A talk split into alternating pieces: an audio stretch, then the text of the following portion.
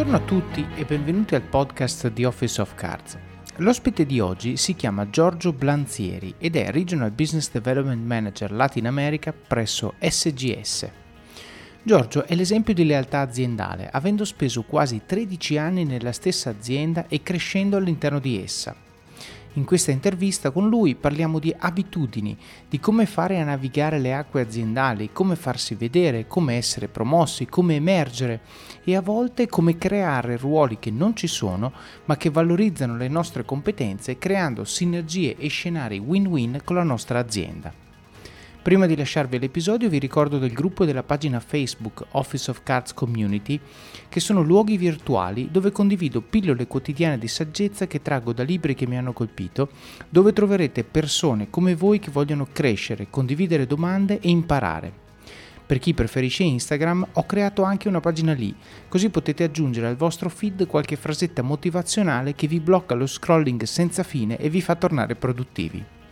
Ho deciso di usare questi canali anche per condividere spunti sul podcast, come ad esempio permettere a voi che ascoltate di fare domande alle persone che intervisterò, oppure fare sondaggi sui contenuti, i libri e molto altro. Quindi se ascoltate il podcast e vi piace, seguite questi canali. Bene, non mi resta che augurarvi buon ascolto di questa mia chiacchierata con Giorgio Blanzieri. Allora, buongiorno Giorgio Blanzieri e benvenuto al podcast di Office of Cards. Buongiorno Davide, grazie. Senti Giorgio, io inizierei questa chiacchierata dal, dal messaggio che tu mi hai scritto su, su, Messenger di Facebook perché mi piace sempre presentare gli ospiti raccontando un pochino da dove viene il fatto che stiamo chiacchierando insieme. In questo caso io dico sempre, no? Eh, mi raccomando, se conoscete qualcuno, presentatelo. Ecco, il caso di Giorgio è il caso di autopresentazione, quindi di persona che mi contatta direttamente su Messenger e dice: Secondo me la nostra chiacchierata potrebbe essere interessante. Voglio condividere questo messaggio con gli ascoltatori. No? Tu mi hai scritto un mesetto fa dicendo: Caro Davide, mi sono appena unito al tuo gruppo Facebook di Office of Cards. Ho letto il tuo libro all'inizio di quest'anno, dopo aver scoperto la tua esistenza grazie alla tua intervista a Talent Bay con Valerio Russo. Ecco, qui faccio un piccolo inciso.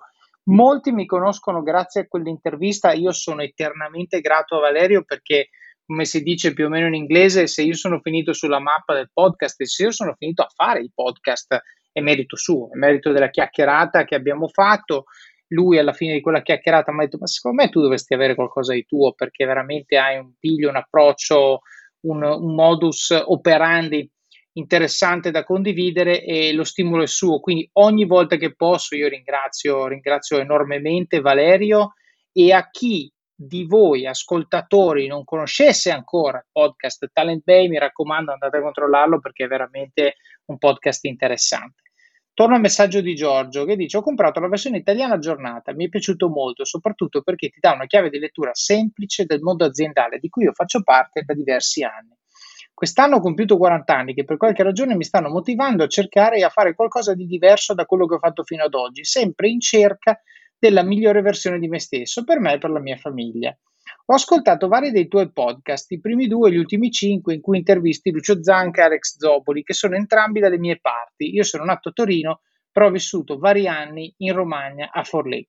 Forse sono uno dei pochi casi che esistono oggi che lavora per la stessa azienda da ormai 13 anni, con una visione di lungo termine e con diversi ruoli ricoperti all'interno dell'azienda in diverse parti del mondo.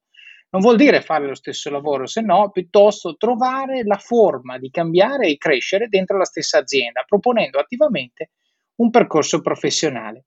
Se pensi che sia appropriato, rimango a disposizione per una chiacchierata se ti va.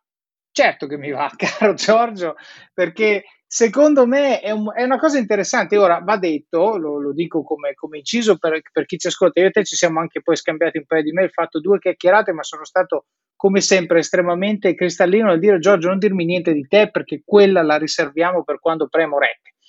E perché ho voluto fare questa chiacchierata? Perché chiaramente, allora, che è lo stesso motivo per cui ho scritto Office of Cards. Allora, tante persone, tante aziende eh, diciamo, hanno turnover. No? Al giorno d'oggi il modello che vince è il modello che cambia, che insegue i suoi sogni. Se non mi va bene questo, prendo, mollo tutto, vado a fare un'altra cosa, magari mi metto in proprio, faccio il freelance.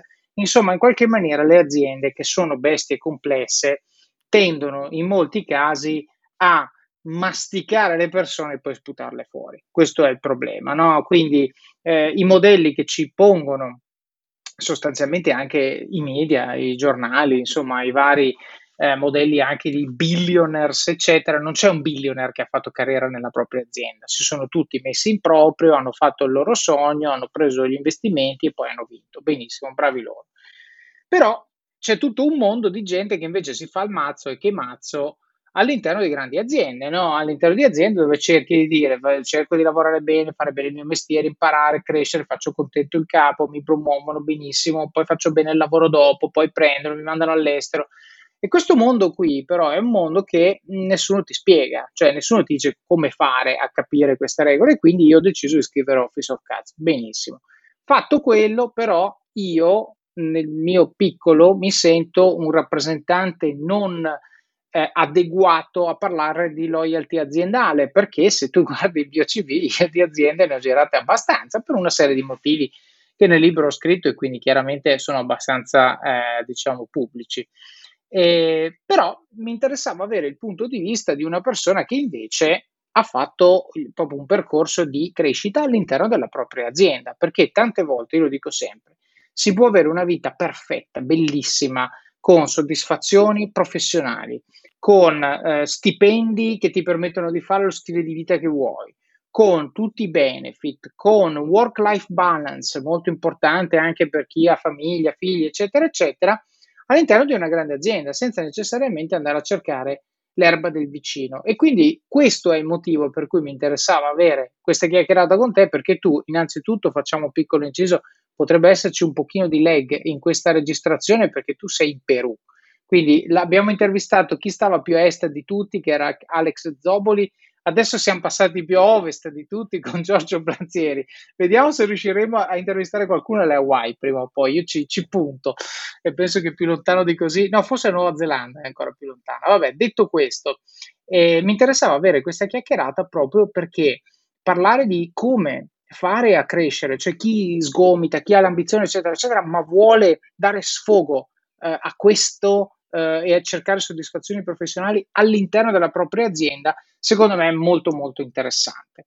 Quindi ti do di nuovo il benvenuto, caro Giorgio, e ti faccio la domanda che faccio sempre agli ospiti eh, per dare un po' loro modo di presentarsi anche al pubblico di Office of Cats e contestualizzare quello che poi è il, il loro mondo e, e, diciamo quello che loro sono e quello che loro hanno fatto, chiedendoti da dove viene Giorgio Blanzieri. Perfetto Davide, grazie, grazie per questa introduzione eh, amplissima e già con eh, molti spunti che, eh, che praticamente eh, vengono insomma dalla struttura dei tuoi podcast che io seguo, come ti ho scritto effettivamente dall'inizio di quest'anno, quando ho compiuto 40 anni. Io ho compiuto 40 anni il 15 gennaio ehm, e per qualche ragione qualche giorno prima dei miei 40 anni ho cominciato a riflettere su, su che cosa potessi fare meglio rispetto a quello che ho fatto fino ad ora. E quindi ho cominciato a, a cercare su YouTube, ehm, no a cercare, in realtà sono capitato su YouTube, su Talent Bay di Valerio Russo, e ho cominciato ad ascoltare i suoi podcast. E allo stesso tempo ho cominciato a leggere dei libri di crescita personale, eccetera, beh, alla fine, tra i quali, tra i quali sono Beh, sono caduto prima sulla tua intervista con, con Valerio Russo e poi ho comprato anche il tuo libro e tra i miei dis- desideri di diventare una persona o la versione migliore di me stesso a partire dai 40 anni c'era anche la, eh, la, il fatto di leggere di più. Cioè io sempre, in realtà, io credo che fino, fino adesso ho dedicato moltissimo tempo alla mia carriera professionale e anche sempre ricerca di questo bilancio eh, tra la vita professionale e la vita familiare, soprattutto da quando sono nati i miei due figli, quindi praticamente tra il lavoro e, e la famiglia con i figli, tra queste due cose, realmente ritagliarmi il tempo per leggere di più, per fare qualcosa di nuovo, in realtà no, non è facile. Non è facile. Dentro di questo percorso, da gennaio fino ad ora, ho scoperto tante cose che per esempio il mindset, il mindset soprattutto in quanto al tema dei soldi da un lato, del, del denaro, di, di, come raggiungere la libertà finanziaria e, e la libertà economica, eccetera, e anche la gestione del tempo sono due fattori i quali, ehm, per i quali diciamo, la mentalità è il primo passo per, per, poterli gestire o per poter migliorare in questi due sensi. Quindi, quindi questo mi ha fatto sì che dopo aver ascoltato vari dei tuoi podcast ho detto, beh, intanto il libro che hai scritto mi sarebbe piaciuto scriverlo io stesso, perché ho ritrovato tantissimi aspetti dopo beh, una carriera ormai di, di, quasi 15 anni lavorativa, ci sono tanti aspetti nel tuo libro che, che, che realmente sono, sono, sono, verità assolute e alcuni altri aspetti che in realtà sicuramente li approfondiremo oggi, ehm, sui quali magari posso avere io un punto di vista leggermente distinto, dopo, dopo ti spiegherò quali, quali, sono. Però tornando, tornando sul, eh, sul, fatto della, della loyalty, loyalty, aziendale che hai, che hai già menzionato. Scusa, faccio, sì. faccio un piccolo inciso perché secondo me è importante, prima che tu appunto entri a parlare del, del cambio di mindset, che è chiaramente una cosa che per te è stata scatenata, come ci hai detto, dal compleanno, no? i 40 anni. No? Raggiungo questa milestone, io ci sono passato l'anno scorso. Eh, per me il, lo sblocco è stato il diventare padre la prima volta. No? Quando è nata la mia prima figlia ho cambiato completamente la mia prospettiva. Adesso non voglio aprire questo vaso di Pandora, ne ho già parlato in altri episodi, magari lo faremo in un episodio dedicato, però il concetto okay. è c'è un momento esterno, no? Momento esterno che può essere i 40 anni tuoi, la nascita della figlia mia, può essere magari certe volte può essere anche un momento negativo, la perdita di un caro piuttosto che una diagnosi medica particolarmente negativa, può essere anche una cosa banale e ricorrente come il compleanno, eh, scusate, il capodanno, no? Ogni anno la New Year's resolution, eccetera, eccetera. Io alla fine di ogni episodio del podcast dico una cosa, dico che il tuo domani inizia oggi e il tuo oggi inizia adesso. E lo dico perché? Perché spesso noi diamo la forza di motivarci a fare determinate cose ad agenti esterni che non sono sotto il nostro controllo. E questa è una cosa estremamente rischiosa, cioè quella che è l'energia che tu stai mettendo oggi dopo i tuoi 40 anni, non te la danno i 40 anni, anzi se possibile a 40 anni di energia ne hai meno di quelle che ne avevi a 30, no? Semplicemente hai preso una decisione. Allora, quello che io voglio dire a chi ci ascolta, e adesso poi tu ci racconterai un pochino questo cambiamento, è non bisogna aspettare l'evento esterno per decidere di iniziare a fare ginnastica, iniziare a mangiare in modo più sano, di mettere giù quel maledetto cellulare con Facebook e prendere in mano un libro, eh, andare a fare una camminata invece che prendere, andare su con le scale invece che prendere l'ascensore. Non, non, c'è bisogno di eventi esterni per fare queste cose, si tratta di ciò di cui ho parlato nel primo episodio del podcast, ovvero di abitudini. Vanno costruite in maniera funzionale rispetto all'obiettivo. Qual è l'obiettivo? L'obiettivo è essere sano. Benissimo, allora ogni volta che posso cercherò di fare attività fisica. Oggi con mia figlia siamo andati in un centro commerciale, abbiamo parcheggiato al piano meno 1, il centro commerciale stava al piano 0, siamo arrivati di fronte all'ascensore e lei mi fa posso premere il bottone? E gli ho detto certo che puoi premerlo, però andiamo su a piedi. E lei mi fa così diventiamo forti come Wonder Woman? Sì. Chiaramente devo, devo introdurre gamification perché sennò le scale non le fa. Però il concetto è e, da, e, quindi la lezione che cerco di passarla è ogni volta che puoi fai le scale. Poi quando vai e vedi la caramella unta e bisunta rispetto alla banana, mangia la banana, è meglio, ti, ti fa meglio, ti fa bene, no? Quindi creare queste abitudini e togliere l'opzionalità sul fatto di fare la cosa che non ci fa bene è un modo sano per costruire cose che ti permettono di comprare i prossimi vent'anni di vita al 100% invece che avere poi sovrappeso, male alle articolazioni, tutti mille altri problemi che derivano dai comportamenti malsani che stiamo eh, diciamo imparando ad avere come genere umano e, sono assolutamente deleteri. Quindi tutto questo per dire, sei diventato quarantenne, bravo, auguri, però non è quella la forza, quello è stato solo il momento di riflessione e allora, cari ascoltatori, Volete cambiare un'abitudine? Lo fate adesso. Adesso mettete pausa in questo episodio, scrivete un'abitudine malsana che avete, tirate una riga e scrivete no mas, come direbbe Giorgio, che capite che è un po' spagnoleggiante, eh, perché è, è veramente importante che voi prendiate il commitment in quanto tale, non in quanto ah, ho 40 anni, ho la fidanzata che mi rompe le scatole, ho i motivi esterni. No, siete voi in controllo. Bene, ho finito il mio rant. Eh, torniamo, torniamo, a te. Quindi hai capito il mindset, hai cominciato ad ascoltare i podcast, hai trovato Valerio Russo e tramite Valerio Russo hai trovato anche Office of Cats. Sì, sì, e quindi è da lì in quanto al mindset e la gestione del tempo, ho cominciato a leggere un sacco di libri. Cioè, il tuo libro l'ho letto, credo, in una notte. e così come il tuo, ne ho letto tanti altri e mi sono fatto praticamente un piano, non un piano con aspettative, diciamo, annuali, cioè non solo che cosa i, i buoni propositi di inizio anno del 2021, se no una, delle, una delle cose che ho imparato da, dai libri, dai podcast che ho, che ho che ho ascoltato è riuscire a farmi un piano a dieci anni. Quindi io voglio nella prossima decada, voglio che sia veramente la decada della consapevolezza e della, della crescita personale e di poter cristallizzare tutto quello che ho imparato fino adesso e che continuerò a imparare per poi trasmetterlo a, in, in, in primo luogo alla mia famiglia e ai miei figli e, e poi anche alle persone eh, che, che, possano, che possano insomma, imparare qualcosa dalla mia esperienza. E quindi è lì che mi è venuto la voglia di scriverti dopo averti ascoltato, perché effettivamente io sono già ormai 13 anni che lavoro per, eh, non so se lo posso dire, l'azienda, credo di sì, SGS. Che, che Puoi dirlo perché tanto su LinkedIn è abbastanza... Io pubblico il tuo post, quindi voglio dire, esatto. lì, lì si vedrà. Ok, SGS.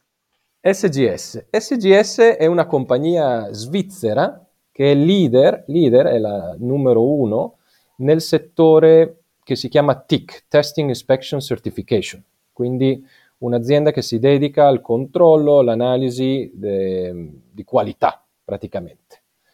E, ehm, ed è un'azienda in cui i, io credo che la maggior parte dei CEO de, degli ultimi 15 anni o 20 anni sono persone che sono cresciute dentro dell'azienda, cioè comincia- hanno cominciato a lavorare molto di loro come alcuni addirittura ispettori o analisti di laboratorio, altri già come manager e poi hanno scalato dentro dell'azienda e sono diventati CEO. L'attuale CEO eh, si chiama Frankie Eng o NG, è un un, un professionale svizzero cinese e lui ha cominciato in, in Cina eh, come dentro di una delle divisioni. Quindi questa, questa, è una cosa che comunque dentro dell'azienda, non so se ci siano tante aziende con CEO che abbiano fatto carriera professionale dentro, e quindi è una cosa che comunque attrae, no? attrae ai lavoratori dell'azienda e ti dà uno stimolo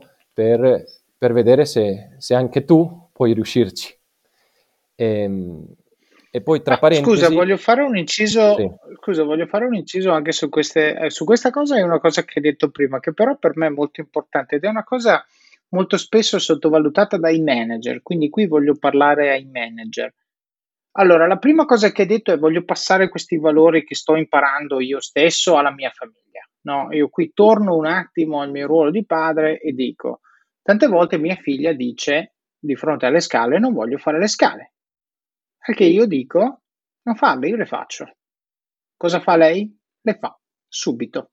No, quindi questo per dire che cosa? Per dire non prendiamo come genitori o come manager il nostro ruolo come quello di dire agli altri cosa devono fare. No, no, no, quello non funziona. Gli facciamo vedere agli altri cosa devono fare, ci mettiamo noi a fare la cosa che chiediamo agli altri di fare e questo farà sì che gli altri diciamo, a parte sviluppare un senso di fiducia nel fatto che se poi c'è un problema, quella cosa la capiamo anche noi e quindi riusciamo in qualche maniera ad aiutarli, ma anche un senso di leadership eh, leading from the front, no? Cioè io mi, mi, mi, metto davanti e guido la carica, non mi metto dietro e dico armiamoci e partite. Ecco, questo è molto molto importante perché anche io nella mia famiglia cerco le cose che vivo di, di, trasmetterle, ma lo faccio in maniera totalmente passiva, cioè dico ragazzi, io faccio così, voi fate quello che volete. E ovviamente quando vado a fare la spesa io non compro porcherie, c'è solo roba sana, eccetera, eccetera. Mia figlia mi dice, papà ho fame, dammi una carota. Perfetto, perché ormai questo è, no? Cioè si fa così, non si fa che io mangio le patatine e dico tu mangi la carota, così non funziona e questo vale anche eh, con, con l'approccio manageriale.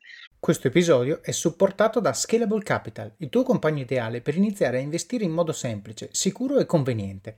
Con oltre 600.000 clienti, Scalable è una piattaforma regolamentata e questo è molto importante ragazzi, perché vi offre una possibilità di investire in azioni, ETF e fondi partendo solo da un euro. Ma perché dovreste iniziare a investire? È semplice. Primo, l'inflazione, che se aumenta di questo passo diminuisce di molto il nostro potere di acquisto. Secondo, se pensate oggi che la pensione che avrete quando ci andate a 80 e passa anni vi permetterà di sostenere lo stile di vita che avete, beh, vi faccio tanti auguri. E il terzo, beh, per chi ne ha, i figli. Io ad esempio ho un fondo per le mie bambine, piani di accumulo per me, investimenti diversificati per obiettivi che hanno orizzonti temporali diversi. Con Scalable puoi dare forma ai tuoi obiettivi di investimento e sfruttare appieno il suo potenziale per far crescere i tuoi risparmi nel tempo. L'importante è iniziare per step e Scalable non ti permette solo di acquistare azioni o ETF, ma anche di imparare come funziona il mondo degli investimenti. Scopri di più su come Scalable può trasformare il tuo approccio agli investimenti visitando il link in descrizione. Ricorda, con Scalable il tuo viaggio finanziario può iniziare solo con un euro. Non aspettare, investi nel tuo futuro oggi stesso con Scalable Capital.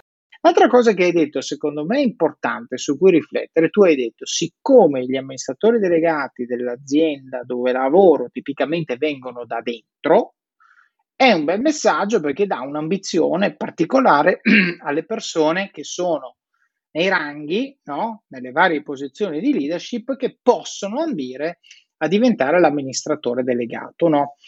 E, ehm, io voglio fare una riflessione non tanto sul ruolo dell'amministratore delegato, ma più in generale. Quando come manager io mi trovo a prendere una decisione, per esempio, di promuovere una persona, io faccio due considerazioni. La prima è quella che si aspettano tutti, cioè quanto questa persona è pronta, meritevole, competente, eccetera, eccetera, per il ruolo che vorrei dare a questa persona. Ok? Quindi chiaramente sei stato bravissimo per tre anni, sei uno che si fa il mazzo, eccetera, eccetera, bene, promosso. Ma l'altra cosa, e questo ci tengo a dirlo perché ha bloccato tante promozioni, veramente tante, è che messaggio passo all'azienda se promuovo questa persona. Questo è molto importante, proprio perché quando è un po' come, eh, diciamo, pavloviano come, come approccio, quando tu promuovi una persona che viene vista in un determinato modo, quale che sia positivo o negativo, stai di fatto promuovendo quel modo di lavorare, cioè tu stai comunicando all'azienda che quello che quella persona fa è l'esempio da seguire. E quindi devi essere molto sicuro che quell'esempio sia un esempio che tu vuoi che gli altri seguano. Ok, quindi tante volte io mi sono trovato a dare dei feedback a delle persone quando facciamo la performance review dicendo guarda che tu saresti da promozione, ma hai queste tre cose che se non le metti a posto a livello di lavoro di squadra, a livello di come ti comporti con i colleghi, a livello di qualsiasi cosa, che se non le metti a posto io non ti posso promuovere perché passerei un messaggio sbagliato. Tante volte tante persone questo non lo capiscono e anche i manager a volte promuovono sulla base del merito e basta. Attenzione perché avete l'effetto collaterale, perché se uno è bravo ma, faccio un esempio, non si comporta bene con una determinata magari popolazione aziendale, non so, tratta male il legale, dico una cosa a caso, ecco, stai promuovendo un comportamento in cui è ok trattare male il legale non esiste una cosa così. Quindi bisogna veramente aiutare le persone a limare questi aspetti che magari loro stesse non vedono e renderebbero lecito un comportamento che assolutamente non va spinto. Questo ci tenevo a sottolinearlo, mi sembrava molto coerente col tuo discorso di far crescere i CEO da dentro, no? Perché immagino che ci sia un meccanismo, un'azienda che fa così, poi ce lo racconterai, ma molto trasparente anche di performance management, mm, di, di, quali sono i valori che uno deve avere, le cose che i comportamenti premianti, eccetera, eccetera, così che uno dice, boh, quelle sono le regole, se non mi vanno bene me ne vado, tranquillo. Se mi vanno bene, eh, eh, bene, perfetto, allora ci comportiamo così e lavoriamo bene insieme. È giusto? Sì, è, è, è, giustissimo, però qua tocco un tema riguardo alla promozione e riguardo uno dei tuoi, non ricordo, non ricordo se valori o comunque tematiche che tocchi in Office of Cards, che la decisione in realtà non la prende un manager. Anche una promozione, molto spesso, se io devo promuovere, pro, promuovere uno dei miei collaboratori, la decisione non è solo mia, perché ci sono tanti fattori ehm, che, che rispondono a questa decisione, tra cui il salario, sì, lo stipendio, eh, anche il, il, processo di carriera del, della persona, quindi è una decisione che realmente eh, deve essere presa con anticipazione e bisogna lavorare su un piano di crescita in, in anticipo. Se parliamo di piano di crescita, adesso io ho detto che in SGS effettivamente un, eh, tu puoi diventare amministratore delegato se lavori nell'azienda e ti comporti bene, però non ti insegnano come farlo. Sì? Come farlo in realtà tu lo impari lavorando e crescendo dentro dell'azienda e creandoti il network che ti può aiutare anche in questo, in questo cammino. Però a differenza, io credo, dalle aziende americane, dove sì, mi sembra che ci sia un piano di carriera abbastanza definito con livelli, no? con livelli specifici, dove tu ogni anno, ok, se tu raggiungi questo, passi al, al successivo livello. In SGS non è così. E questo è un po', da un lato, una, una debolezza della compagnia, perché ti, ti, ti, manca un po' di chiarità, quindi questa, chiari, questa chiarezza, perdono, scusatemi per l'itagnolo, eh, ti manca un po' di chiarezza sulle, sulle, sulle fasi successive ehm, quindi sul piano di carriera che sta nel manager in, in cost- a costruirlo con il collaboratore, sì, con il talento che uno vuole fomentare, vuole far crescere da un lato, però dall'altro lato in realtà è anche un'opportunità costante, un'opportunità costante eh, che uno può cogliere sì, se vuole continuare a crescere nell'azienda. E quindi per quello io ti mando anche il messaggio in cui ti dico, guarda, io sono 13 anni che lavoro qui, però non vuol dire fare lo stesso lavoro, se no vuol dire realmente eh, cercare opportunità dentro delle aziende e, propor, e proporre in, di forma attiva, attivamente, proporre nuovi posti di lavoro e che in alcuni casi non esistevano neanche prima. Quindi questo è quello che, che ti può permettere certo. una grande azienda. Certo, ma questo eh, tra l'altro mi ricorda una chiacchierata che io ho fatto agli, ah, proprio agli inizi della mia carriera, in eBay, parliamo di una quindicina di anni fa, e mi ricordo che il mio capo mi, mi ha sempre detto, no, io ho detto, sei tu che mi promuovi, no? E, e, e lui mi diceva, no, sei tu che ti promuovi. Dico, scusa, non ha senso questa cosa, no? E la, la, sintesi, adesso non ricordo bene quella chiacchierata, ma ricordo il momento di confronto, non ricordo cosa mi ha detto, ma il principio di fondo era questo era eh, se tu hai un determinato tipo di ambizione, di voglia, di, di, voglia di crescere, di voglio fare un'esperienza all'estero, voglio ricoprire quel determinato ruolo, voglio imparare quella particolare cosa, sta a te facilitare quanto più possibile la vita al tuo capo nel dartelo. Ok, no? Spesso e volentieri vengono dei ragazzi, delle ragazze, vengono da me quando faccio coaching e mi dicono, eh, io ho fatto queste cose e non mi hanno promosso. No, e io ho detto, perfetto, benissimo. Cosa voleva il tuo capo? Eh, ma eh, non lo so, io ho fatto queste cose e mi aspettavo di essere promosso. Dice, il problema è proprio quello. Cosa voleva il tuo capo? Cioè, qual è l'aspettativa di chi comunque prende la decisione? Perché, attenzione, il tuo ruolo è quello di facilitargliela, però poi c'è un processo e c'è una persona, che sia il tuo capo, risorse umane o chi per loro, c'è comunque un processo che determina se tu sarai promosso oppure no. Le regole che ti danno accesso a quel tipo di premio, che è la promozione, l'aumento di stipendio, lo spostamento all'estero, ce le hai chiare o no? Perché se non ce le hai chiare, tutto quello che stai facendo puoi anche non farlo puoi mettere i piedi sul tavolo, è tanto uguale, ok? Quindi, anzi, peggio ancora, se metti i piedi sul tavolo dici non è successo niente, ma almeno ho messo i piedi sul tavolo. Invece, se ti sei fatto il mazzo sulle cose sbagliate, sei anche frustrato perché dici cavoli, ho fatto un sacco di cose e non servivano a niente. Non servivano all'azienda, servono sicuro, ma non servivano ai fini della cosa che tu volevi ottenere. Quindi eh, il punto che, che secondo me hai detto tu, l'hai detto molto bene, è questo, è nel momento in cui tu vuoi qualcosa, domandati prima che cosa devi dare a chi sta di là, che cosa vogliono loro ricevere.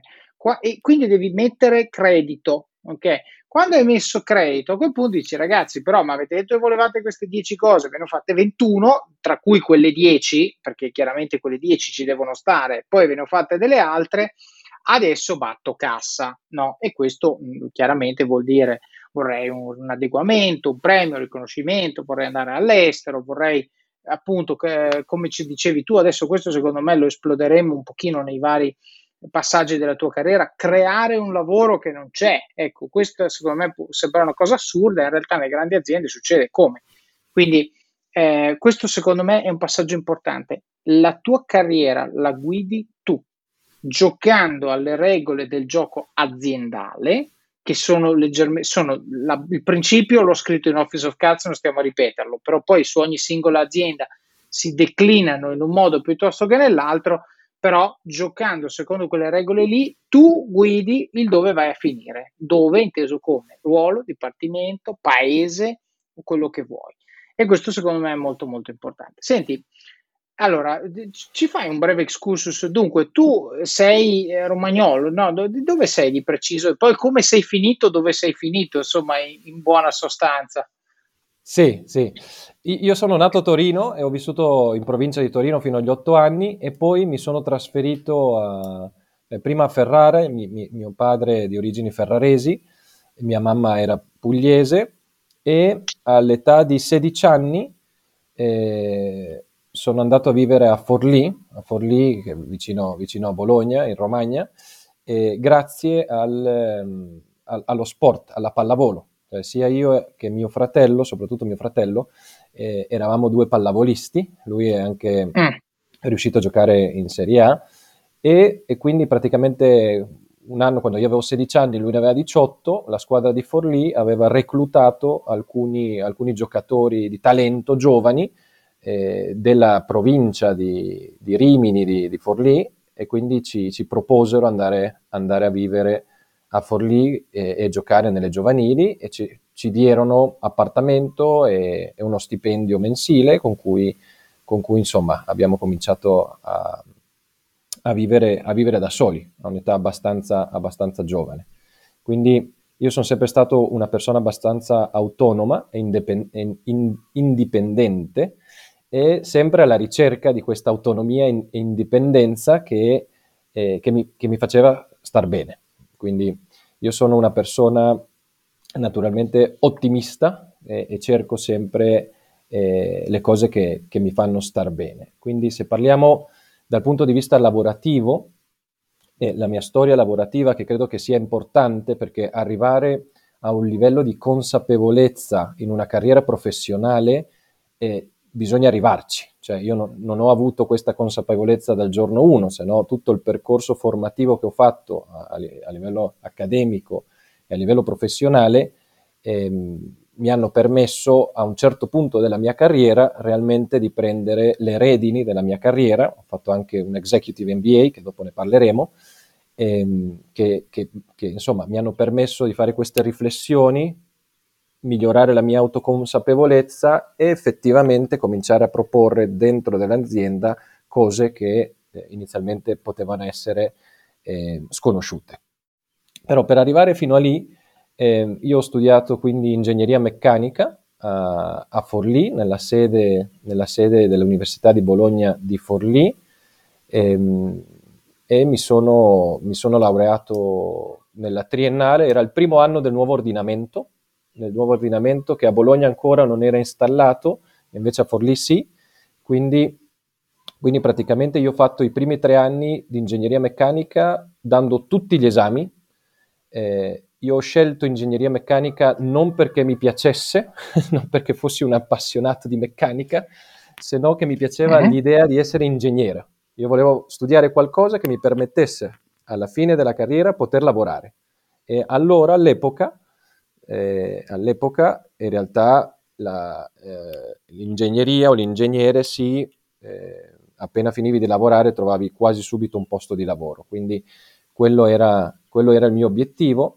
E l'università, come ho ascoltato in vari dei tuoi podcast, effettivamente eh, mi ha insegnato a, a creare un metodo di studio. Eh, sono praticamente diventato una macchina di esami. E, la, e, anche la gestione del tempo. Quindi il mio obiettivo era finire il, il, nel più breve tempo possibile per cominciare a lavorare e raggiungere questo, questo stato, continuare questo stato di autonomia e indipendenza mentre miglioravo il mio stile di vita. Quindi ho fatto i tre anni a Forlì e poi ho continuato la specialistica, due anni in più, e durante la specialistica ho fatto un anno di Erasmus a Glasgow, in Scozia, e, e poi ho fatto anche il programma o il progetto Leonardo, che fu la, la tesi all'estero, eh, che la feci a, ad Aachen, a, a Quisgrana, in Germania, dove lavorai e studiai dieci mesi, preparai la mia tesi, che poi, eh, che poi insomma, eh, la, la feci la, la, presentazione nel 2006 in Italia. Però scusa, una curiosità. Eh, sì. Allora, tu hai detto una cosa che, che, sottolineo, che hai detto il mio obiettivo era fare una facoltà che mi permettesse di lavorare il prima possibile. E, e quindi hai detto all'epoca ingegneria sembrava benissimo, perfetto. Però la domanda che ti faccio è la seguente, scusa, prima la riflessione. La riflessione è L'università non va fatta perché va fatta, va fatta perché uno ha un motivo. Allora c'è quello che dice voglio imparare questa determinata cosa, quello che dice voglio fare tre anni di svacco pagato dalla mamma e dal papà, c'è quello che dice voglio andare a lavorare il più presto possibile. È molto importante che l'obiettivo sia chiaro perché poi riuscite a prendere decisioni in maniera molto semplice. Cioè, per esempio, se tu ti sei trovato di fronte a un voto di esame basso, per esempio, se l'obiettivo è laurearmi il prima possibile, tu quel voto lo prendi perché dici basta, fatto, via, mi occupo poi del prossimo esame, chi se ne frega della media. Se invece il tuo obiettivo è no, voglio avere la, me, laurearmi con 110 e questo 21 non riesco, mi, dopo è un casino tirarlo su, lo rifiuti. Questo è molto facile perché questo non voglio parlare dell'università, voglio parlare della vita in generale. Se l'obiettivo è chiaro, la scelta è facile. No, torniamo a quello che dicevamo prima. Se l'obiettivo è stare bene, essere in forma fisica, la scelta tra ascensore e scale non è una scelta. Fai le scale, punto. Non, non c'è l'ascensore, l'ascensore non esiste, esiste come faccio io oltre i 5 piani, altrimenti l'ascensore non c'è. E perché 5? E 5 non è, è maggiore di, non maggiore uguale, perché i miei genitori a Verona vivono al quinto. Quindi purtroppo la regola è che si fanno le scale.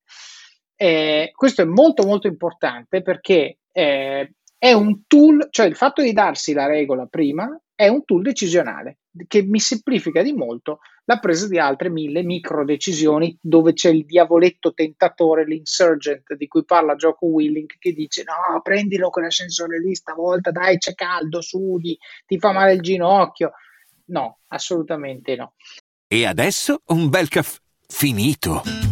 Perché rischiare di rimanere senza caffè quando puoi abbonarti a Caffè Borbone? Prezzi vantaggiosi, costi di spedizione inclusi, tante possibilità di personalizzazione e l'abbonamento lo sospendi quando vuoi. Decidi tu la frequenza, la qualità, scegli tra le cialde e capsule compatibili e crea il tuo mix di gusti e miscele. Mai più senza caffè con l'abbonamento Caffè Borbone. Tutte le info su caffèborbone.com. Però la domanda che ti voglio fare è: scusa, ma se l'obiettivo era lavorare il prima possibile, perché hai fatto il più 2? Perché non ti sei fermato al 3 e ti sei messo direttamente in strada a, mandarci via? Perché ancora nel, nel nuovo, il nuovo ordinamento era, era, nuovo. Quindi, per esempio, a Bologna ancora c'erano ingegneri che studiavano 5 anni. Invece a Forlì, mm. a Forlì l'ingegnere di 3 anni era visto ancora un po' come un ingegnerino, no? Quindi io avevo già ah, la mentalità okay. di Quindi fare il, mer- il mercato del lavoro, il mercato del lavoro sì. non era pronto ad assorbire l'ingegnere di tre anni. Ok, esatto. va bene. Esatto. Ok, quindi hai fatto la tua tesi, progetto Leonardo, quindi ti sei già esposto un pochino al mondo extra italiano, no? Hai fatto l'Erasmus, hai fatto Leonardo, sei tornato e avevi il, il, diciamo, il sudato pezzo di carta. No, sì. ho scritto ingegnere, bravo. E adesso cosa hai fatto? Beh, lì già viene la prima scelta lavorativa e personale anche, perché lì, lì accadono due cose. Una, eh, beh, l'azienda in cui avevo lavorato per fare la tesi mi propone di rimanere in Germania.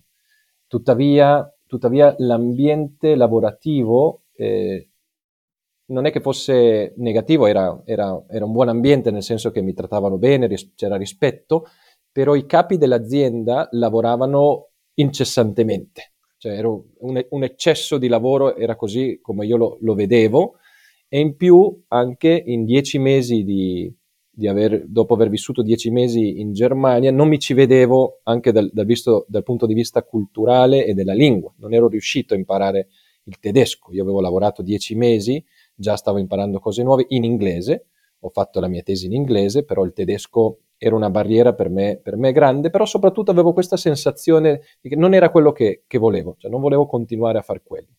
E quindi quello, quello è il primo fattore. Il secondo fattore è che conosco la mia attuale sposa, peruviana, Catherine, che eh, lei è peruviana, eh, però ha studiato nel, in Inghilterra, a Brighton, a Sussex, e ha fatto, lei ha fatto lo stesso anno in cui io feci l'Erasmus a Glasgow, lei l'ha fatto a Forlì, nell'Università di Bologna, la sede di Forlì, Relazioni Internazionali, e ci siamo conosciuti lì l'ultimo anno, l'ultima settimana dell'Erasmus suo, e, e poi insomma siamo stati in contatto e quando ho finito l'università quindi ho deciso di, eh, lei stava vivendo ancora in Inghilterra con già l'idea di tornare in Perù, lei era stata sei anni mm. in Inghilterra e già si era stancata dell'Inghilterra, voleva tornare in Perù e quindi io le ho detto Beh, dai, io finisco l'università, guarda, il lavoro non ce l'ho, sono già ingegnere, io credo che posso trovare un lavoro dovunque sia. Il mio sogno era andare negli Stati Uniti. e quindi cosa feci? Eh, me ne andai in Inghilterra, quindi l'accompagnai in Inghilterra durante qualche mese facendo temporary jobs di, di tutti i tipi e anche dando, studiando per l'IELTS, che comunque era un requisito e io sempre avevo in mente di fare un master, un MBA in qualche momento, quindi l'IELTS è, un, è una certificazione del livello di inglese, quindi eh, ne approfittai per studiare, per prepararmi per l'IELTS. Eh, fatto l'IELTS a novembre del 2006, compro il biglietto e vado in Perù. compro il biglietto solo andata praticamente, perché la mia idea era stare in Perù qualche mese e poi magari andare negli Stati Uniti, no? cercare qualche un po' di lavoro negli Stati Uniti, però sai, come studente non è che avessi tanti soldi per, per mantenere uno stile di vita eh, infinito, quindi mi trovai a cercare un lavoro in Perù, senza sapere lo spagnolo, non avevo mai studiato lo spagnolo eh, e quindi però vabbè, lo spagnolo è abbastanza facile per un italiano, dopo un paio di mesi, quindi cerco, cioè, cerco lavoro da subito, però dopo un paio di mesi lo ottengo e, e praticamente già ero, ero sicuro di una cosa, non sapevo bene che cosa volessi fare esattamente, però avevo un'idea, eh, la parte, la parte diciamo di progettazione eh, de, dell'ingegneria meccanica non mi piaceva. Io sapevo che eh, la parte commerciale era quella che più, che più mi, mi, piaceva, quindi qua scoprì che praticamente esisteva un ruolo di ingegnere tecnico commerciale. Quindi cercavo sugli annunci offerte di lavoro per ingegneri tecnici commerciali, ovviamente senza esperienza e senza neanche lo spagnolo. Quindi insomma, non è stato certo. così facile, però alla fine. Quindi col pezzo di carta, l'ingegnere che abbia il pezzo di carta, appunto, unico requisito. Sì. Esatto, col mio pezzo di carta ingegnere italiano eh, dell'Università di Bologna, beh, speriamo di trovare un lavoro e lo trovo. Lo trovo però realmente ehm, un lavoro abbastanza informale, cioè non mi fecero un contratto di lavoro e durante, vabbè, poi alla fine ho lavorato un anno per quell'azienda e, ehm, e ho imparato tantissimo. Ho imparato, beh, intanto ho imparato lo spagnolo bene, e poi ho imparato il mercato, l'economia peruviana. Io lavoravo lavoravo per un'azienda che distribuiva, un'azienda familiare che distribuiva eh, macchinari industriali, erano pompe centrifughe per applicazioni industriali nell'oil and gas, nel settore pesca e altri settori minerario. Quindi mi sono girato tutto il Perù in condizioni anche, anche che a volte mi chiedevo ma che cosa ci faccio io qui, però mi ha, mi ha permesso veramente di conoscere, beh, di conoscere intanto di, di lavorare come un ingegnere tecnico professionale, quindi sono anche arrivato a fare delle presentazioni su come funzionassero queste, queste pompe davanti a un audience di varie persone, ingegneri, tecnici, nel, insomma nei cantieri eh, nel nord de, de, del Perù. E questo mi ha permesso soprattutto dopo un anno, dopo un anno di lavoro, praticamente eh, il, il, proprietario e fondatore di questa azienda di distribuzione lì mi propose farmi un contratto a tempo indeterminato che mi per- permettesse eh, ottenere il visto e lavorare formalmente, però allo stesso tempo, allo stesso tempo eh, praticamente cominciai un processo di selezione con SGS, che io non, sapevo, non sapevo che cosa fosse SGS e eh, praticamente mandai la mia candidatura al, all'annuncio, l'annuncio e fu attraverso una, un headhunter, un'azienda di, di un'agency ehm, di personale e quindi lì mi, mi, mi dissero che il mio, il mio, pref, mio, eh, il mio profilo eh, era piaciuto molto al manager di questa, di questa SGS perché stavano creando una nuova area commerciale con, con gente nuova che avesse un paio d'anni di esperienza e era un progetto nuovo che praticamente eh, cercavano gente che potesse vendere i servizi di, di, di diverse business units de, dell'azienda. Quindi un progetto nuovo, io faccio il colloquio, praticamente, insomma, piaciuto quello che eh, la mia esperienza e tutto, e SGS mi seleziona e non solo mi seleziona, mi, mi aspetta addirittura, mi fa un contratto, eh, un contratto indeterminato che, attraverso del quale, nonostante non mi conoscessero, eh, mi, aiuta- mi, aiutarono a, ad ottenere il visto, che non è una cosa così, ah. così semplice neanche in Perù per, per uno straniero. quindi, quindi, insomma, mi selezionano a gennaio febbraio del 2008 e mi aspettano fino a maggio del 2008 per cominciare questa nuova, questa nuova insomma, iniziativa commerciale dell'azienda in Perù, della sede di SGS in Perù. Ma quindi tu di tutte quelle cose che ci hai detto prima che sono positive di SGS, qui non sapevi niente, non avevi fatto questo tipo di ricerche, gli amministratori delegati, percorsi di carriera, il performance management, eccetera, eccetera, ma semplicemente hai trovato un'azienda che ti dava un mestiere che più o meno sembrava piacerti, perché attenzione, non avevi neanche esperienza diretta di quella roba lì, avevi il pezzo di carta. Avevi detto che non ti piaceva l'ingegneria meccanica già, eh, diciamo, in fase di studio, quindi è evidente che non finisci a fare progettista, questo è chiaro. Bene, quindi dici, però conosco l'ingegneria meccanica, capisco queste cose, la parte commerciale magari che batte più su un tasto relazionale, eccetera, che è più nelle mie corde, tra virgolette, perché nelle tue corde in Italia, però lì con la lingua e tutto da capire, eh, però dici magari ci sono questi ruoli, io mi ricordo il primo mestiere che ho fatto era pre-sales engineer, dove io praticamente andavo a fare non il venditore, io di fatto facevo la vendita, però la vendita la faceva il venditore, io facevo quello che spiegava il prodotto, lo raccontava, eccetera. Ecco, questi ruoli che sono ibridi tecnico-commerciali sfruttano il fatto che un pochino il prodotto lo capisci, eh, lo sai spiegare in termini chiari a chi sta di là eh, però poi diciamo l'atto formale della vendita che significa semplicemente parlare di sconto, questo è più firmare un pezzo di carta, quello lo faceva, lo faceva il venditore.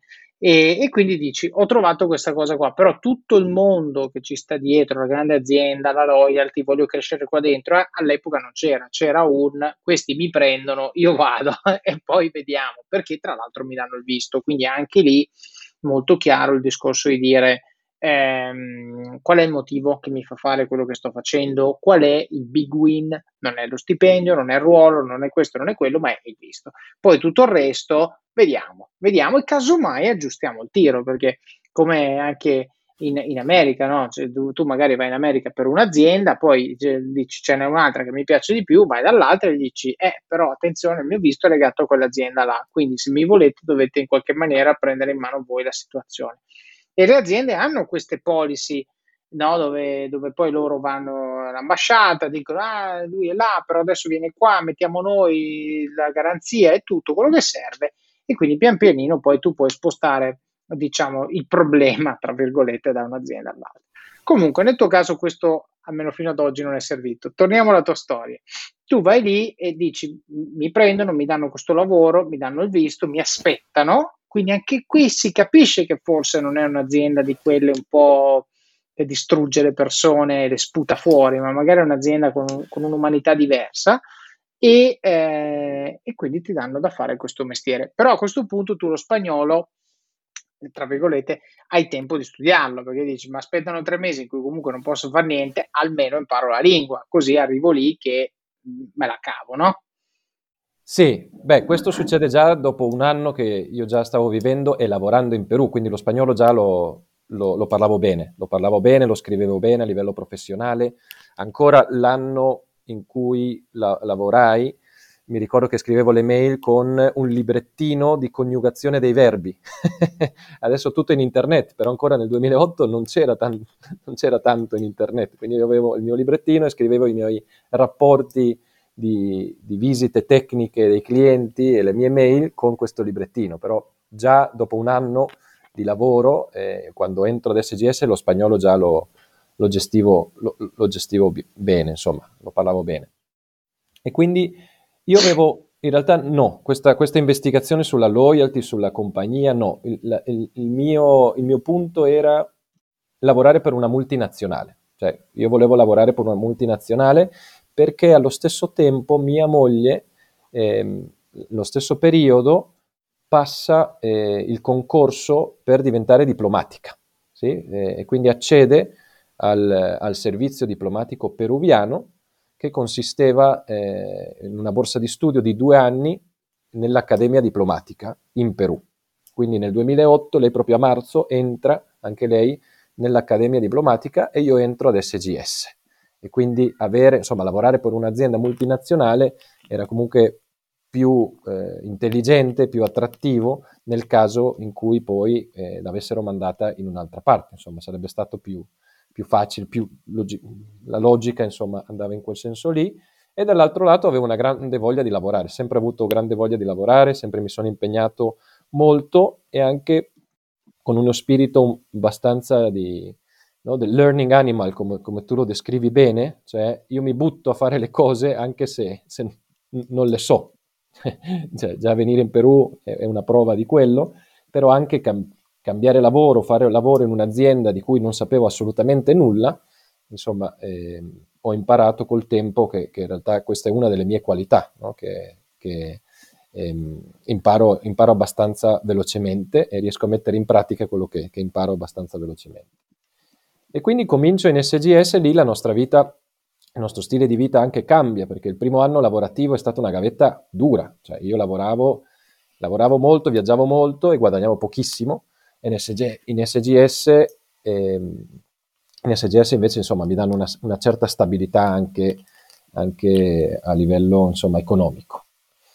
Ehm, e quindi lì faccio, comincio a far parte di questo gruppo, di questo team di otto giovani ingegneri eh, che, eh, che praticamente si dovevano dedicare a offrire a promuovere i servizi dell'azienda di 5 o 6 di diverse business unit. Quindi, quindi è stato un, realmente stato un, un percorso formativo di, di, conoscenza di tutti i servizi di SGS in tutte le, le, sue divisioni, cose che non tutti i manager dentro dell'azienda ce l'hanno eh, durante il percorso formativo. Quindi io ho avuto la fortuna realmente di, di essere formato sui servizi sulle potenzialità dei servizi in vari, in vari settori e mi misero a cargo del, di tre, di tre, settori economici, energia, minerario e costruzioni, essendo io ingegnere meccanico, già venivo dalla parte, diciamo, costruzioni. E, e, quindi gestire i clienti in questi tre settori ai quali vendergli tutti i servizi di SGS.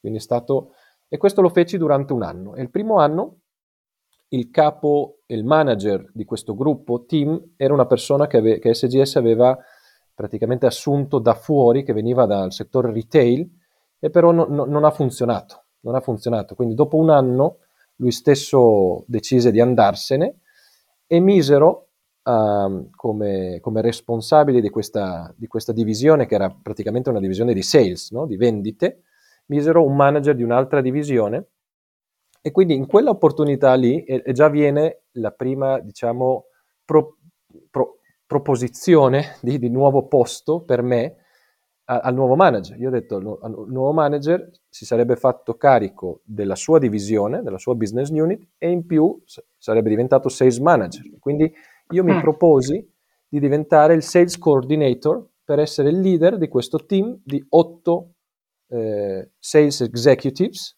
Che non c'era. Che, che, non c'era. che non c'era. Non c'era okay. e nessuno lo aveva pensato. Quindi io, io mm. ricordo che parlai con il, con il deputy manager del, dell'epoca, eh, che tra parentesi, il deputy manager oggi, il deputy manager di SGS del Perù de, dell'epoca, oggi è il COO, è il Chief, eh, Chief Operation Officer di America Latina e il, il sales manager che è stato il mio secondo capo dentro SGS, adesso è il managing director di, SGS, di SGS del Perù, quindi l'amministratore mm. delegato di SGS del Perù. Da ogni euro, se acquisti Dyson V15 Detect Submarine o Dyson Gen 5 e restituisci il tuo aspirapolvere usato funzionante, puoi avere un rimborso fino a 150 euro, perché ogni euro batte forte sempre. Fino al 19 maggio. Termini e condizioni su euro.it. Quindi insomma ho cominciato scusami, a lavorare. Con... Co- com'è che ti è, perché questo secondo me è un momento importante, no? Cioè, sì. com'è che ti è venuta l'idea di questo ruolo? Perché chi ci ascolta in tante situazioni si trova che io sono a livello degli altri, no? Poi cambiano il manager e, e io resto a livello degli altri. Tu dici no, secondo me c'è una figura che gerarchicamente non è il capo, però da un punto di vista funzionale può in qualche maniera aiutare il capo a fare il suo mestiere, perché questo è l'obiettivo. Poi, ovviamente, se io ho un ruolo che gerarchicamente non è il capo, ma funzionalmente lo è e lo faccio bene, poi è ovvio che prima o poi qualcuno mi noterà. Com'è che ti è venuta questa idea e soprattutto come l'hai venduta internamente? Beh, in realtà mi è venuta abbastanza spontanea perché era una necessità evidente che io vedevo dopo un anno di insuccesso di questo team che il manager anteriore non era riuscito a far funzionare e il manager anteriore comunque si appoggiava molto già su, su di me, cioè io in qualche, in qualche maniera già avevo assunto un, un, ruolo di leadership naturale dentro di questo team di otto, un po' per la mia predisposizione, eh, grande voglia di, di imparare e di, e di, lavorare bene, insomma. E quindi naturalmente gli ho detto, guarda, io vedo che il sales manager che, che metterete comunque avrà bisogno di un supporto e perché non pensare in questa figura? Io mi propongo essere questa figura. E lo pe- insomma, mh, mm, parlarono tra di loro e, e dissero, beh sì, sai che mi sembra una buona cosa e mi diedero quindi questo aumento di posizione, di, di responsabilità e anche di, di, stipendio, quindi che è venuto nella mano di forma totalmente naturale. quindi dopo certo. un anno io, scusa, faccio una riflessione. Una, una cosa che dico spesso quando faccio coaching è il mondo è di chi se lo prende. Questo è il punto. Cioè, se tu aspetti che, il, che, che quel tuo capo lì venisse da te e dire Giorgio, secondo me devi fare il coordinator del team perché vedrai che mai. E, e probabilmente eri ancora là adesso a fare quelle, quei progetti, eccetera, eccetera. Invece tu hai preso la tua iniziativa e hai fatto una proposta. Attenzione, io voglio dire una cosa a chi ci ascolta. Magari potevano dirti di no, eh. Attenzione. Cioè adesso a Giorgia è andata bene, gli hai detto di sì, benissimo, e lì adesso ci racconta il resto della storia. Però possono anche dirti di no. E va bene uguale. E va bene uguale per due motivi. Prima di tutto perché il no non ti fermi al no, ma no perché? Cioè qual è la cosa che ti fa dire no? Cos'è che non ti torna, cos'è che sbaglio, cos'è che non può succedere, quali sono, perché così imparo e la prossima volta non faccio lo stesso errore. Due, perché se comincio a spingere sto anche mandando un messaggio. Cioè, ragazzi, io voglio farlo, mi dite di no? Va bene, per l'amor del cielo, ma se mi dite di no oggi, mi dite di no domani, mi dite di no dopodomani, magari a un certo punto non stupitevi se la quarta volta arrivo con le dimissioni invece che con la proposta, no? Questo è chiaro. Quindi non bisogna star lì fermi nel tuo, no? Eh, sto nel mio e prima o poi qualcuno mi noterà. No, devi sgomitare perché se non lo fai tu lo fanno gli altri che poi ti passano davanti. Chiaramente lo devi fare come ha detto Giorgio, cioè lo devi fare ponendo la tua idea come soluzione di un problema, no? Un problema di chi decide, il problema del capo, dire caro capo, se ti trovi a gestire otto cristiani è un sacco di lavoro, fai fatica, poi magari siamo, tu sei lì, noi siamo qua, sei nuovo nel ruolo, ti aiuto io, ok? Tada! Ti aiuto, ti spiego, ti risolvo la complessità, faccio le noti io, così tu non devi farle, insomma all'inizio della carriera uno queste, queste cose le deve usare no? come leve e, e, ripeto, se dall'altra parte c'è uno che vede l'opportunità, hai fatto uno più uno. Quindi questo secondo me è importante sottolinearlo, che le cose che le persone che magari certe volte noi invidiamo hanno, se le sono prese. Difficile che gliele abbia date qualcuno per grazia ricevuta. Magari in alcuni casi te la cavi se sei il figlio di, il nipote di, Vabbè, dimentichiamoci di quei casi. Persone normali che tu dici, ma perché lui ce l'ha e io no? E fatti due domande, magari lui l'ha chiesta e tu no, magari lui l'ha chiesta nel modo giusto e tu no, magari lui ha fatto la cosa che serve all'azienda e che ha permesso di fare fatturati, tagli costi, quello che vuoi e tu no. Questo è il ragionamento che uno deve fare. Tornia- torniamo alla tua storia, sales coordinator.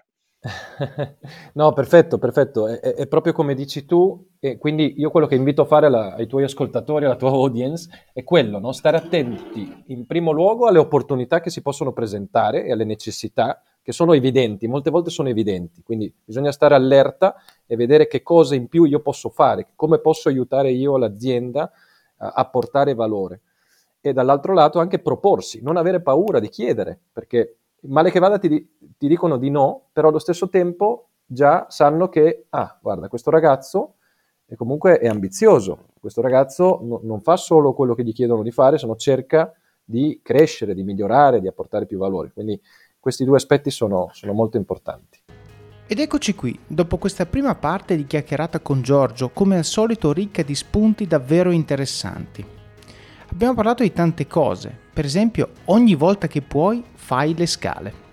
Abbiamo parlato di abitudini sane e coerenti con i nostri obiettivi, di come a volte sia utile toglierci l'opzionalità su scelte che non sono allineate con quello che vogliamo essere. E questo è un punto importante perché spesso le nostre abitudini sono allineate con ciò che siamo ma se allineiamo le nostre abitudini con ciò che siamo, stiamo alimentando una cosa che non cresce. Dobbiamo invece metterci a tavolino e studiare abitudini allineate con la persona che vogliamo essere, che vogliamo diventare. Mi raccomando. Abbiamo parlato di management e leadership. Non diciamo agli altri che cosa devono fare, ma facciamoglielo vedere. Mettiamoci in gioco, guidiamo le persone che ci stanno intorno con le nostre azioni e il nostro esempio abbiamo parlato di come valutare la promotability, no? la capacità di essere promossi. Sicuramente la prestazione e i risultati sono importanti, ma anche il messaggio che passo promuovendo una certa persona va tenuto in considerazione. La promozione non è solo della persona, ma del comportamento. Abbiamo anche parlato del ruolo che ciascuno di noi deve avere nel definire il nostro percorso di carriera. Se hai chiaro il perché delle cose che fai, prendere micro decisioni che ti avvicinano all'obiettivo è molto facile, altrimenti rischi di bloccarti su cose secondarie. E infine abbiamo parlato dell'importanza di farsi avanti. Giorgio ci ha raccontato di come abbia colto un'opportunità di proporsi come coordinatore di un gruppo, ruolo che non c'era, che non gli era stato proposto, ma che andava a risolvere alcuni problemi che lui aveva visto nei processi di quell'azienda e questo lo ha poi proiettato sul resto della sua carriera in SGS. Nel prossimo episodio sentiremo il resto della storia di Giorgio, che parte appunto dal suo autocandidarsi per il ruolo di coordinatore che la sua azienda non aveva nemmeno in mente e come sentirete tutto quello che seguirà viene da questo momento, altro che slide indoors, davvero un episodio da non perdere. Passiamo ora al supporto, la fase in cui siete voi i protagonisti e in cui dimostrate con pochi e semplici ma significativi gesti quanto impatto abbiano questi contenuti nel vostro quotidiano e quanto sia importante per voi che il podcast continui a crescere. Quindi come fare? Il primo e nuovo modo per supportare è con Patreon. Patreon è un modo moderno per contribuire alla qualità di questo podcast e vi permette di fare delle piccole donazioni mensili, anche pochi euro, per darmi una mano a finanziare il supporto professionale per l'editing degli episodi. Spesso mi dite grazie per questo podcast sui social, via email, in alcuni casi anche di persona e io vi sono infinitamente grato di questo. Se potete, anche un aiuto concreto può fare la differenza e contribuire a renderlo ancora migliore. Si tratta di una cifra libera. Se ciascuno di voi desse anche un solo euro al mese, ovvero niente, potrei assumere un tecnico audio full time. Non lo farei eh, diciamo full time perché servirebbe solo part time, ma potrei ad esempio coordinare meglio le interviste di persona che sono sempre migliori di quelle remote. Potrei cercare attivamente diverse tipologie di ospiti su LinkedIn, fare più recensioni di libri che tipicamente mi richiedono più tempo. Insomma, se volete che il podcast cresca, un po' di supporto ci vuole. In questa sede in modo particolare vorrei ringraziare i patrons che finora hanno deciso di supportare. Valerio, grazie. Bassel, beh, questo lo conoscete, grazie mille. Luca, grazie. Samuele, grazie. Filippo, grazie. Massimiliano, grazie. E Ovidio, grazie. Grazie, grazie. Perché voi siete i primi che ci hanno creduto, perché il vostro supporto mi facilita la vita e mi permette di spendere una percentuale sempre più grande del tempo che dedico a questo podcast per renderlo migliore. Il secondo modo, lasciando recensioni di Office of Cards su Amazon, magari raccontando quali parti vi sono piaciute o quali tecniche e consigli avete messo in pratica e hanno avuto impatto nella vostra vita. So che molti di voi regalano Office of Cards agli amici, chiedete loro di lasciare la recensione quando lo hanno finito. Ci siamo un po' fermati ultimamente, mi raccomando ragazzi, se avete comprato il libro di recente, avete scoperto il podcast di recente, due minuti, andate su Amazon, scrivete che vi è piaciuto, scrivete perché e veramente aiutate il libro a essere sempre più diffuso. Il terzo modo sono le recensioni del podcast. Se lo ascoltate chiaramente su Apple Podcast, magari potete commentare un episodio o una frase che vi ha colpito particolarmente. Se lo ascoltate su Spotify, dato che non ci sono le stelline, postatelo magari sui vostri social, postate un episodio, magari questo. La storia di Giorgio è davvero notevole nel far capire quanto a volte basti avere un po' di iniziativa per dare una svolta alla propria carriera. Quello che vi chiedo veramente è non tenete questi contenuti, questa bontà, questi suggerimenti per voi. Condivideteli in qualche modo, lasciate una recensione, condivideteli nei vostri social, fateli girare. È l'unico marketing che chiedo, quello di persone contente che diffondono il messaggio. Il quarto modo, suggerite persone che vorreste che io intervistassi oppure temi che vorreste che io trattassi. Questo podcast è vero, lo faccio io, ma lo faccio per voi un po' come i regali che si dice che debbe, debbano piacere a chi li riceve e non a chi li fa. Anche qui sta a voi aiutarmi ad aiutarvi, a identificare temi o persone che ritenete facciano bene al gruppo. Il quinto modo, link nelle show notes. Allora, qui abbiamo un problema. Molti di voi, davvero tanti, mi dicono che non le guardano. Io nelle show notes metto i principali punti di cui abbiamo parlato, tutti i link a cose che magari non tutti conoscono per poterle approfondire. Metto i profili degli intervistati, foto oppure materiali audio-video di cose di cui parliamo nell'episodio e link utili, a volte con codice di affiliazione, di strumenti che vi aiutano a crescere. Quindi mi raccomando, andate sulle show notes. Parlando di link con codice di affiliazione c'è il sesto modo. Prima di fare il vostro shopping su Amazon, mi raccomando va solo dal sito web, non dall'app, passate dalle show notes del podcast su it.officeofcats.com barra podcasts e cliccate sul link di Amazon oppure comprate uno dei libri che suggerisco nella sezione libri del sito. Così aiutate voi stessi a crescere e anche il podcast, il tutto con un clic. Questa mi raccomando ragazzi è importante. A volte metto qualcuno di questi link su post nel gruppo e vedo che click e conversion salgono molto. Il che vuol dire che non avete salvato il link di Amazon nei vostri preferiti e quando comprate su Amazon lo usate. Molto molto male. È un modo economico, non vi costa niente, è rapido perché non allunga il vostro journey, dovete solo salvare un link nei preferiti e poi andate direttamente su Amazon e così facendo supportate il podcast. Mi raccomando fatelo. Il settimo modo parlate del libro e del podcast. Chiaramente vi ho chiesto di taggarlo e di condividerlo sui social, ma anche parlarne diciamo in the good old fashioned way, dato che stiamo avvicinandoci al Natale, è un modo super efficace. Parlatene con le persone che vi stanno a cuore, amici, colleghi, parenti. Leggetelo insieme a persone alle quali tenete e discutetene come in un book club. Taggate il libro o l'episodio che più vi ha colpito sui vostri profili in modo che il numero più alto possibile di persone possa beneficiare di questi contenuti. E l'ottavo modo, il più importante di tutti, mettete in pratica quello che avete imparato e dimostrate con i fatti che le cose di cui parliamo qui funzionano. Fate come Giorgio, mettetemi in discussione, siate curiosi, provate delle side gigs, imparate delle nuove skills, proponetevi per nuovi ruoli o nuovi lavori. Prendete in mano la vostra carriera e soprattutto non state mai fermi. Vivete al massimo, spingete sull'acceleratore, fate quelle benedette 10 flessioni al giorno, quella dieta, quel video, quel blog post o qualsiasi sia la cosa che nutre le vostre passioni e usatele come opportunità di crescita personale e professionale. Lo so che è difficile, ma è nelle difficoltà che troverete la crescita e il successo.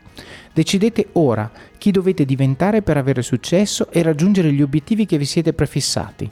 Il vostro domani inizia oggi, il vostro oggi inizia adesso.